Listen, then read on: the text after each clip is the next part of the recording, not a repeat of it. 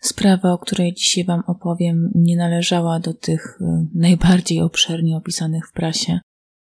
Natomiast y, postanowiłam Wam ją opowiedzieć ze względu na jej wyjątkową brutalność i bezcelowość. Świadomie tutaj używam słowa bezcelowość, choć zdaję sobie sprawę, że każda zbrodnia tak naprawdę jest bezcelowa i praktycznie każdą sytuację można byłoby załatwić bez rozlewu krwi. Y, natomiast myślę, że jeżeli odsłuchacie dzisiejszego materiału, to będziecie doskonale wiedzieli, co miałam na myśli, mówiąc o całkowicie bezcelowej zbrodni, bez motywu, bez żadnego zysku. Zapraszam Was do wysłuchania materiału o pewnej rodzinie, która żyła na skraju lasu.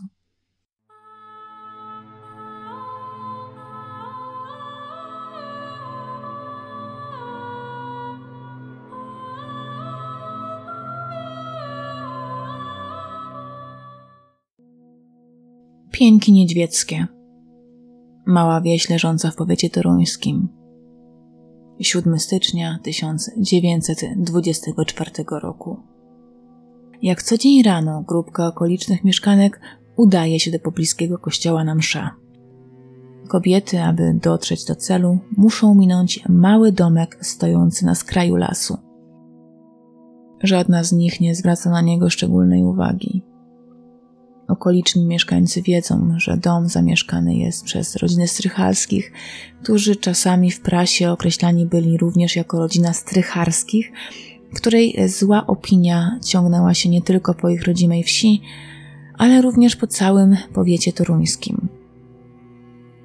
Kazimierz Strychalski rzadko pojawiał się w domu, nie dlatego, że tak chciał, ale po prostu nie wiadomo, czy bardziej swobodnie czuł się już w swoim małym drewnianym domku, czy też w zakładzie karnym, ponieważ właśnie w nim spędził większość swojego życia. Plotki głosiły, że Strychalski utrzymuje swoją rodzinę z rozwoju i jest typem niebywale niebezpiecznym. To właśnie dlatego na swoje miejsce do życia miał wybrać budynek oddalony od reszty zabudowań, stojący na skraju małej wsi tuż przy lesie. Strychalski mógł przez nikogo niezauważony pojawiać się i znikać w dogodnym dla siebie momencie. Mógł również pod osłoną nocy przynosić do domu zrabowane fanty, a w razie nagłego nalotu policji dać szybkiego nura do lasu, który zresztą znał jak własną kieszeń. Kilka tygodni temu Strychalski ponownie pojawił się w okolicy. Plotki głosiły, że mężczyzna zbiegł z więzienia w Lipnie, gdzie odsiadywał karę więzienia za napad rabunkowy. Ile w tych plotkach było prawdy i czy faktycznie Strychalski był aż takim typem spod ciemnej gwiazdy, no niestety nie wiadomo. Równie dobrze mężczyzna mógł zostać legalnie zwolniony z aresztu, ale oczywistym jest tutaj fakt, że plotki o rzekomej ucieczce z więzienia brzmią dużo bardziej sensacyjnie i to właśnie one były najczęściej powtarzane przez okolicznych plotkarzy, a co za tym idzie również były cytowane przez lokalną prasę. Kazimierz Strychalski od kilku lat był żonaty z 30-letnią Zofią. Para miała troje dzieci, dokładniej mówiąc synów, pięcioletniego Antoniego, trzyletniego Kazika, który swoje imię odziedziczył po ojcu, oraz dziesięciomiesięcznego chłopca, którego imię nie było znane. Może dlatego, że jak donosiła i podkreślała zresztą prasa, chłopiec nie przystąpił jeszcze do chrztu świętego. Oczywiście chrzest nie jest niezbędny do nadania imienia dziecku, ale pamiętajmy, że cała historia dzieje się niemal 100 lat temu na jednej z polskich wsi, Tutaj realia życia zdecydowanie różniły się od tych obecnych. Przyjmowanie sakramentów i uczestnictwo we mszy świętej były takim wyznacznikiem moralności wśród lokalnych mieszkańców, a nieochrzczone dziecko równie dobrze mogło nie istnieć. Fakt, że chłopiec był nieochrzczony, dobitnie pokazywał, że rodzina Strychalskich raczej nie zabiegała o atencję i integrację z sąsiadami. Dobrze im było żyć nieco z boku i nie rzucać się w oczy. To właśnie ze względu na reputację strychalskich okoliczni mieszkańcy starali się nie utrzymywać z nimi kontaktu.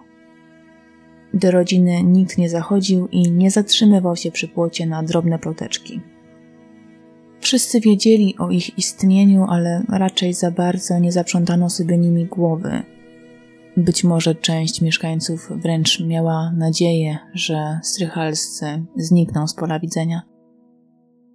Rodzina była bowiem problematyczna. Nikt nie mógł przypuszczać, że już za chwilę rodzina Strychalskich będzie na językach wszystkich mieszkańców wsi. Najprawdopodobniej mieszkanki Pieńków lub Pieniek, przepraszam, jeżeli przekręciłam tutaj nazwę miejscowości, zmierzałyby do kościoła jak zawsze i jak gdyby nigdy nic. Minęłyby zabudowania należące do rodziny Strychalskich, gdyby nie zauważyły pewnej przygarbionej postaci sunącej przez grube warstwy śniegu. Jej pokrwawione ubranie kontrastowało z białym puchem, nie pozostawiając wątpliwości, że w domu Strychalskich musiało dojść do jakiejś tragedii. Zaniepokojone kobiety podeszły bliżej. Skąpaną we krwi postacią okazała się młoda, nieznana mieszkanką wsi kobieta. Ranna trzymała się za brzuch, a każdy ruch przychodził jej z trudem. Widząc, że została zauważona, ostatkiem sił krzyknęła o pomoc, po czym padła na śnieg, tracąc przytomność. Zgraja mieszkanek wsi podbiegła do kobiety. W głowie każdej z nich kłębiła się masa myśli i pytań. Czy kobieta żyje? Co jeżeli na ich oczach oddała swój ostatni oddech? Kim była tajemnicza nieznajoma? Czy to ofiara zbrodniczej rodziny Strychalskich? Szybko okazało się, że kobieta, choć cała poraniona, nadal oddycha. Najprawdopodobniej jedynie zemdlała z wycieńczenia. Mieszkanki wioski podzieliły się na kilka grupek.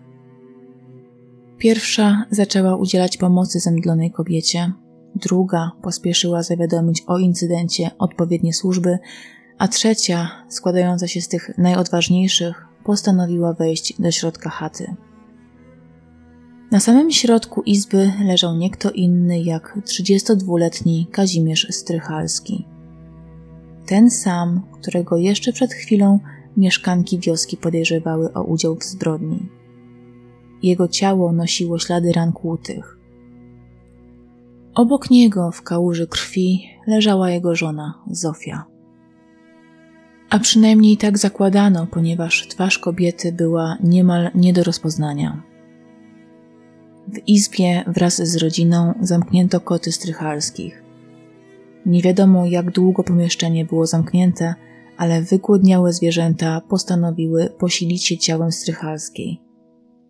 Połowa jej twarzy została zjedzona, co początkowo utrudniło identyfikację. Izba była pełna zakrzepłej krwi, a pomieszczenie nosiło ślady dokładnego przeszukania. Na stole leżały niedojedzone resztki jakiegoś posiłku oraz butelki po alkoholu. W kącie izby, w szeregu, leżały trzy chłopięce ciała. Były to dzieci strychalskich: Antek, Kazik oraz niespełna roczny malec. Cała trójka posiadała rany cięte szyi tak głębokie, że ich głowy były niemal odcięte od ciała, co najpewniej było główną przyczyną ich śmierci. Choć to Strychalski był uznawany przez lokalną ludność za osobnika, którego należy się obawiać, teraz to właśnie on padł ofiarą zbrodni. Zbrodni niebywale brutalnej, ponieważ napastnicy nie oszczędzili nikogo, zabijając wszystkich członków rodziny łącznie z małym dziesięciomiesięcznym chłopcem, który poza płaczem raczej nie wadził w żaden inny sposób. Kto i dlaczego mógł dopuścić się takiego okrucieństwa? Śledztwo trafiło pod skrzydła Stawińskiego, powiatowego sędziego śledczego. Stawiński postanowił skupić się na postaci tajemniczej kobiety, jedynej osoby, której udało się przeżyć napad. Ranna kobieta mogła okazać się kluczowym świadkiem, który wskaże policji motywację oraz personalia bandytów. Kobieta została przewieziona do najbliższego szpitala, gdzie medycy robili wszystko, co w ich mocy, by pomóc jej wrócić do pełni zdrowia. Szybko odkryto jej personalia. Była to kuzynka Kazimierza Strychalskiego, 29-letnia Leokadia Kocińska. W prasie pojawiła się również informacja, jakoby Kocińska miała być służącą rodziny Strychalskich, jednak patrząc na fakt, iż Strychalscy należeli do klasy chłopskiej, w dodatku nie do końca zamożnej, to tę wersję możemy chyba wykluczyć. Strychalski utrzymywał się z kradzieży, a jego żona ledwie była w stanie wykarmić rodzinę, dlatego też ciężko mi uwierzyć, że rodzina mogłaby sobie pozwolić na zatrudnienie jakiejkolwiek służby. Załóżmy więc, że Leokadia była daleką krewną Strychalskiego. Feralnego dnia kobieta postanowiła odwiedzić swoją rodzinę. Wtedy jeszcze nic nie zapowiadało tragedii, która miała rozegrać się dosłownie kilka godzin później. Według zeznań Kocińskiej bandyci napadli na dom 4 stycznia 1924 roku. Kocińska przez trzy dni leżała w pobliżu ciał swoich bliskich, walcząc o życie. To traciła przytomność, to ponownie ją odzyskiwała. Wiedziała, że musi znaleźć w sobie wystarczające pokłady energii, by wydostać się z chaty i zawiadomić okolicznych mieszkańców o wydarzeniu. Musiała sprowadzić pomoc. Jeżeli jej udało się przetrwać tę masakrę, to być może dla pozostałych również jest jeszcze szansa. Kobieta zupełnie nie zdawała sobie sprawy, że od napadu minęły już trzy doby, a ona sama cudem ocalała. Policja rozpoczęła żmudne śledztwo. Leokadia Kocińska starała się pomóc policji na tyle, na ile pozwalał jej stan zdrowia. Kobieta złożyła swoje zeznania i poinformowała śledczych, że 4 stycznia do chaty jej kuzyna weszło czterech mężczyzn. Prasa podaje kilka wersji wydarzeń, ja tutaj skupię się na dwóch takich najbardziej powtarzalnych. Między innymi mogliśmy przeczytać, że Strychalski był członkiem bandy, która napadła na jego dom. Podczas ostatniego napadu ten drobny złodziejaszek postanowił zagrać nieczysto. Zrabowane łupy rozdzielił w nieuczciwy sposób, biorąc dla siebie zdecydowaną większość drogocennych przedmiotów. Strychalski był pewien, że jego machlojki nigdy nie wyjdą na światło dzienne. Ale się przeliczył. Kiedy herszt bandy zauważył, że jeden z członków gra nieczysto, postanowił pokazać mężczyźnie, że kto pod kim dołki kopie, ten sam w nie wpada. Dlatego też w ramach zemsty mężczyźni wymordowali całą rodzinę Strychalskiego. Po pierwsze, zrobiono to dlatego, aby dać mężczyźnie nauczkę, po drugie po to, by odzyskać zrabowane przedmioty, a po trzecie miała to być przestroga dla pozostałych, aby nigdy nie próbowali oszukać Herszta. Druga wersja mówiła o tym, iż mężczyźni postanowili połączyć przyjemne z pożytecznym. W niedalekiej przeszłości Strychalski miał się przyczynić do wykrycia kradzieży, której dopuściła się szajka – Dlatego też, kiedy do ich uszu doszła informacja, jakoby Strychalski ostatnimi czasy zdobył sporą ilość pieniędzy, banda postanowiła uderzyć. Dzięki temu mężczyźni mieli dokonać swojej zemsty, a jednocześnie napełnić swoje kieszenie gotówką. Sytuacja jednak wymknęła się spod kontroli, a bandyci, upojeni gorzałką wykradzioną ze spiżarni rodziny Strychalskich, wymordowali całą rodzinę a przynajmniej takim się wtedy wydawało. Bandyci, opuszczając chatę strychalskich, nie sprawdzili, czy aby na pewno wszyscy nie żyją. Błędnie założyli, że Leokadia Kocińska nie byłaby w stanie przeżyć tak wielu ran kłutych. Dlatego popełnili kardynalny błąd i opuścili chatę, pozostawiając przy życiu świadka, który mógł opowiedzieć ze szczegółami przebieg napadu. Bez względu na to, która z wersji była bliżej prawdy, nie ulegało wątpliwości, że morderstwo zostało dokonane ze względu na złodziejskie porachunki oraz miało motywację rabunkową. To, czy Strychalski był członkiem morderczej bandy, czy też nie, było sprawą drugoplanową. Dzięki zeznaniom Kocińskiej Stawiński dość szybko ustalił, że zbrodniarze najprawdopodobniej uciekli w kierunku Nieszawy. Informacje szybko się potwierdziły. Władze ujęły niejakiego Józefa Masłowskiego, jednego ze sprawców morderstwa, który dość szybko przyznał się do zbrodni, podając nazwiska swoich wspólników. Okazało się, że za napad odpowiedzialnych było pięciu mężczyzn. 19-letni Józef Masłowski, 35-letni Jan Włodarczyk, 19-letni Józef Wrublewski i 29-letni Józef Kwidzyński brali czynny udział w napadzie, który zlecił i zainicjował 35-letni Józef Mikołajczyk. Mężczyźni zeznali, że do domu Strychalskich dostali się podstępem. Słyszeli, że Strychalski został wypuszczony z więzienia i wrócił do swojego domu rodzinnego. Dlatego też zapukali do domu na skraju lasu, udając agentów tajnej policji.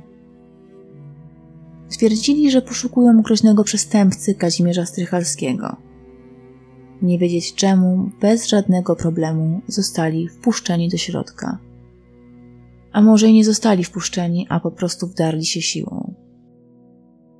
Kiedy bandyci zamknęli za sobą drzwi, zażądali pieniędzy.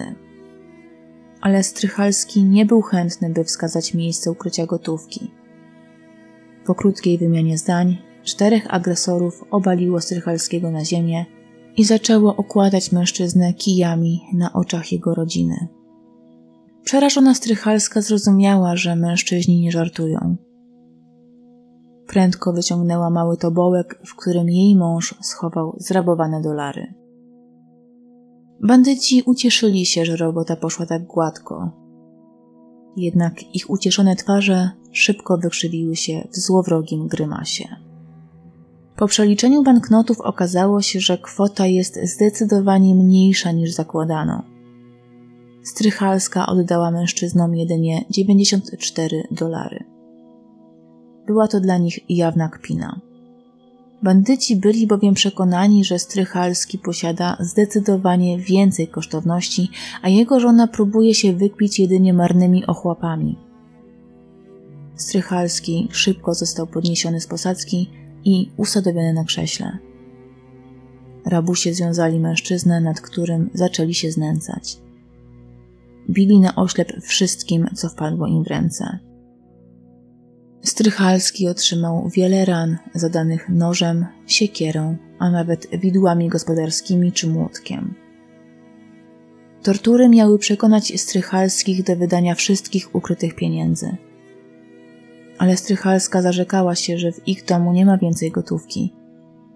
Jej mąż dopiero co wrócił z więzienia, a przecież ona sama, wraz z dziećmi, nie miała możliwości, by pozyskać jakiekolwiek fundusze.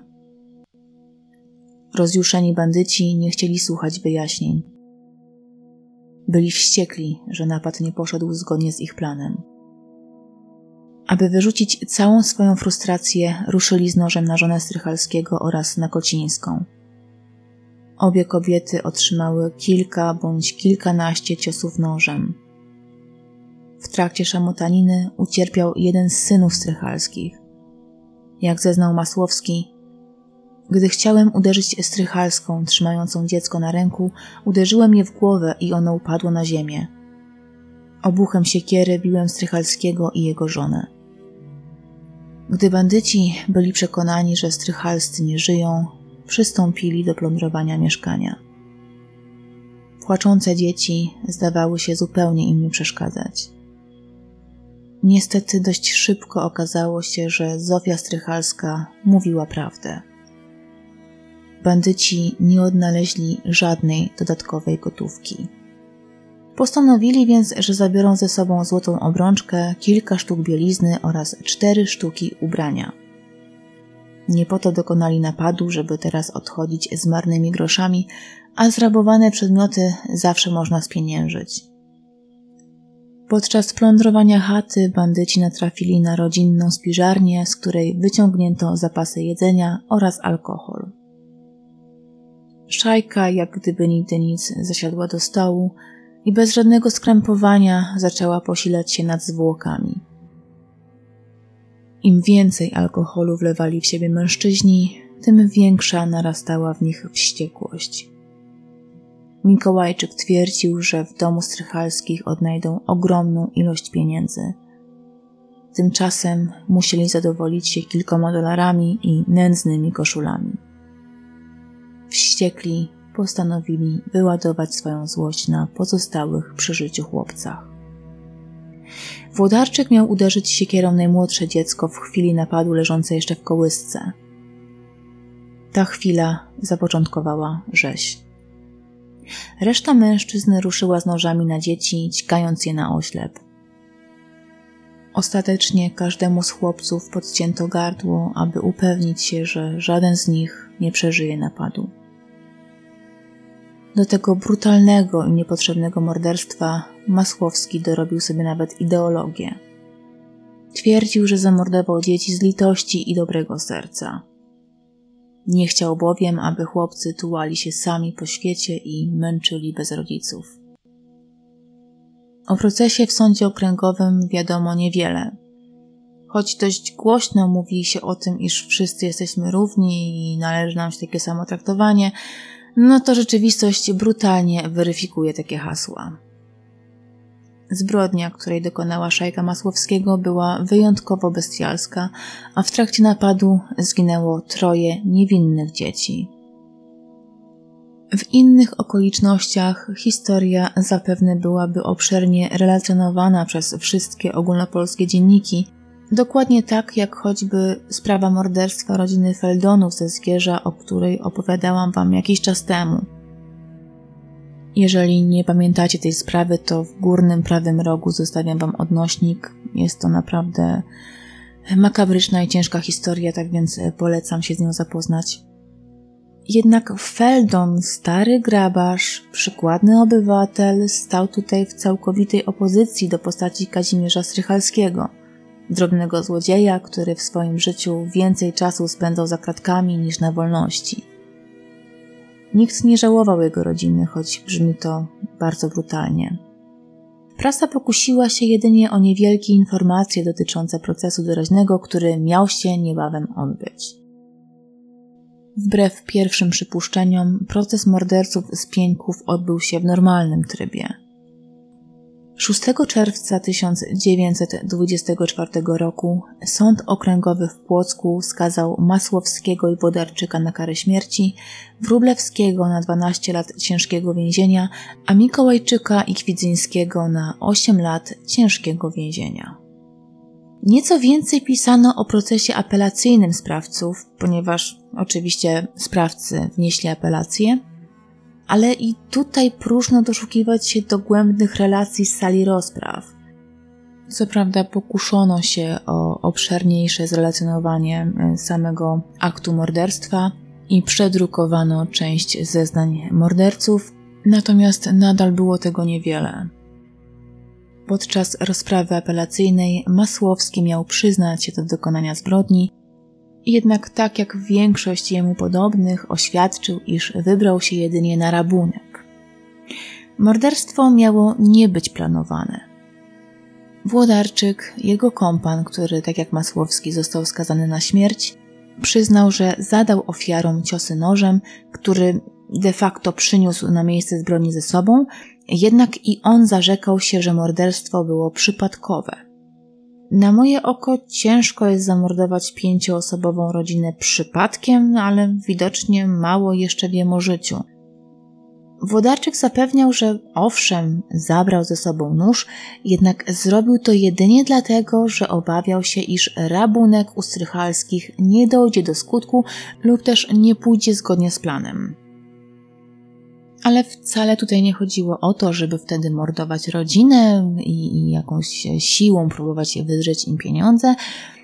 Włodarczyk stwierdził, że w drodze powrotnej po prostu chciał zarżnąć jakiegoś świniaka, co by nie wracać do domu z pustymi rękami. Oczywiście zarżnąć świniaka nie miał jak bez broni, tak więc ten nóż miał posłużyć właśnie do tego, aby mężczyzna mógł e, zorganizować sobie nieco pożywienia. No, przyznacie sami, że fantazje to Włodarczyk miał całkiem sporą, ale wydaje mi się, że to zeznanie możemy spokojnie włożyć między bajki. Napad faktycznie nie poszedł zgodnie z planem, ale mimo to Włodarczyk zamiast, tak jak zeznał, zarżnąć po drodze świniaka, postanowił z całą swoją szajką wymordować całą rodzinę Strychalskich, łącznie z trójką małych dzieci. Wróblewski i Kwidzyński Pozostała dwójka, która brała czynny udział w napadzie, starała się przekonać sąd, iż do dokonania napadu zostali namówieni przez Masłowskiego i Włodarczyka, którzy przyrzekali, że nie dojdzie do rozlewu krwi. Interesował ich jedynie rabunek, ponieważ Strychalski miał posiadać przy sobie sporą ilość pieniędzy, którymi rabusie mieli się podzielić. Kocińska jednak zeznała, że cała czwórka brała czynny udział w morderstwie. Ani Wróblewski, ani Kwidzyński nie protestowali, kiedy ich towarzysze zaczęli mordować. Wręcz z przyjemnością przyłączyli się do swoich towarzyszy. Czyli ten rozlew krwi jakoś wybitnie im chyba nie przeszkadzał. Sąd apelacyjny nie dopatrzył się żadnych okoliczności łagodzących. Prezes Orłowski określił zbrodnię dokonaną przez oskarżonych jako zaprzeczenie wszelkich uczuć ludzkich. Według Orłowskiego był to przykład niebywałego zwyrodnienia. Ofiarami padli nie tylko dorośli, ale i troje małych, bezbronnych dzieci. Szajka działała bez wyraźnej motywacji nie miała powodu, by mordować rodzinę, ponieważ już niemal na samym początku uzyskała to, po co przyszła. Przerażona Zofia Strychalska bez cienia zawahania wręczyła bandytom wszystkie posiadane pieniądze. Jednak to było dla nich zbyt mało. Tutaj należy zaznaczyć, że kwota 92 dolarów być może dziś faktycznie nie robi szału, e, jednak w dwudziestoleciu międzywojennym no, nie była aż tak małą kwotą. Wiadomo, że domku nikt sobie za, za to by nie kupił, natomiast nadal pieniądze nie były aż tak małe. Wyrok sądu okręgowego został zatwierdzony przez sąd apelacyjny, a tym samym dni Masłowskiego oraz Włodarczyka były policzone. Na próżno jednak szukać w prasie jakichkolwiek doniesień na temat egzekucji. Dzienniki porzuciły temat morderstwa rodziny Strychalskich. Należy jednak założyć, że wyrok został wykonany. Każda zbrodnia zasługuje na potępienie. Prawdopodobnie w normalnych okolicznościach nie opowiedziałabym wam tej historii, jednak strasznie uderzyło mnie w niej to, że bandyci bez cienia zawahania, z premedytacją odebrali życie całej rodzinie. Być może Strychalski nie należał do przykładnych obywateli, ale to nie znaczy, że zasługiwał na śmierć. W tej historii szczególne jest to, że zginęło troje małych dzieci, małych bezbronnych dzieci, które nikomu niczym nie zawiniły. Odebranie życia tym trzem małym chłopcom nie sprawiło magicznie, że szajka Masłowskiego nagle wzbogaciła się o większą ilość zrabowanej gotówki. Tak naprawdę było to morderstwo całkowicie bezcelowe, a jeszcze zakrywanie się dobrym sercem i litością, żeby ta trójka małych, biednych dzieci nie tułała się bez rodziców. Dobitnie pokazuje, jakim charakterem był Józef Masłowski. Dziękuję Wam za wysłuchanie dzisiejszej historii. Zostawcie po sobie jakiś ślad w komentarzu, zostawcie łapkę w górę. Niedługo słyszymy się ponownie, już tym razem w dużo dłuższym materiale, który właśnie dla Was przygotowuję. Dziękuję, że wybieracie mój kanał. Do usłyszenia wkrótce. Pa!